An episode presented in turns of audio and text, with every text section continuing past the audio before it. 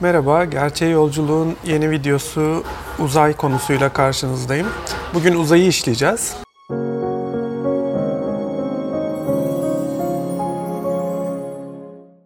Uzay neydi? Daha önceki konumuz metafizikti. Gerçekliğin üç başlığı vardı. Metafizik, doğa ve insanlık.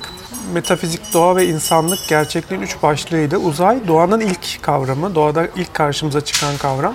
Buraya gelene kadar da metafizik aslında kendi içinde bir gelişim tamamladı. İdea kavram ortaya çıktı ve şimdi bu kavram, bu idea artık kendi dışsallığa salacak.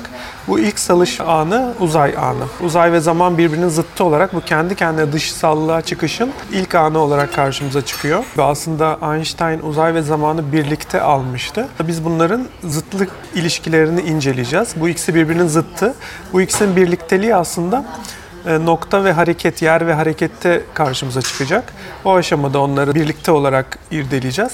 Bir de şunu belirtmek lazım. Einstein yani çok popüler bir insan olmasına rağmen aslında felsefi olarak sadece popülerite peşinde koşmasıyla ön plana çıkıyor bence. Einstein aslında bu anlamda felsefi olarak çok değerli bir şeyler ortaya koyan bir insan değil. Fizik alan kendi dışındalığa bıraktı demiştik doğada. Uzay ve zaman aslında tam anlamıyla bir dışsallıktır. Uzay öyle bir dışsallıktır ki bunda olan şeyler bile kendi başına yoktur aslında. Her şey uzayın bir parçasıdır ama uzay kendi başına yoktur. Öyle bir kendi dışındalıktır ki onun dışında da bir şey yoktur. Kendi başına bir uzay yoktur. Yani şöyle bir şey düşünelim. Bir nokta koyalım. Mesela bir yıldız koyalım. Ne kadar uzağa koyarsak koyalım onun ötesine gene de geçebiliriz. Yani uzayın bir sınırı, çevresinde bir çitler yoktur ve kendisi her şeyi kapsar ve her şeyin dışında da kendi başına da bir uzay yoktur. Böyle bir sonsuz kendi dışındalık aslında uzay. Uzay bir derya deniz ve bir belirsizlik. Her şeyi kapsıyor. Tam bir dışsallık ve e, onun kapsadıklarının dışında ayrı bir uzay yok. Onun kapsadıkları da uzaydan ayrı bir varlık değiller. Uzayın kendi bileşenleri, üç ana bileşenini sayabiliriz.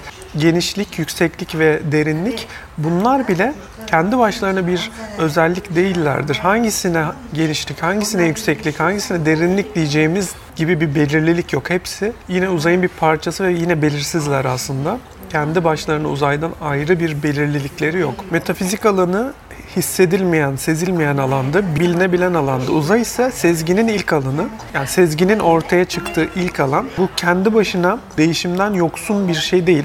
Felsefedeki her kavram gibi uzay da bir değişime uğruyor belli bir aşamadan sonra. İlk başta uzay kendi içinde bir olumsuzlanması noktadır. Yani nokta uzayı olumsuzlar. Nokta uzayın bir başkasıdır. Bu noktanın olumsuzlanmasıyla çizgi, çizginin olumsuzlanmasıyla ise yüzey ortaya çıkar. Ama bunlar bile az önce söylediğimiz gibi yine kendi başlarına kalıcı bir varlık değildirler. Yine onlar da kendi başlarına bir sonsuzluk ve kendi başlarına bir uzaydırlar. Uzayın gerçek olumsuzlanması ise zamandır. Zaman kavramı uzayı ortadan kaldıran, gerçek anlamda olumsuzlayan mutlak bir olumsuzluktur. Sezgi alanındaki mutlak olumsuzluktur. Bunu bir sonraki videoda işleyeceğiz. Bir sonraki videoda görüşmek üzere. Şimdilik hoşçakalın.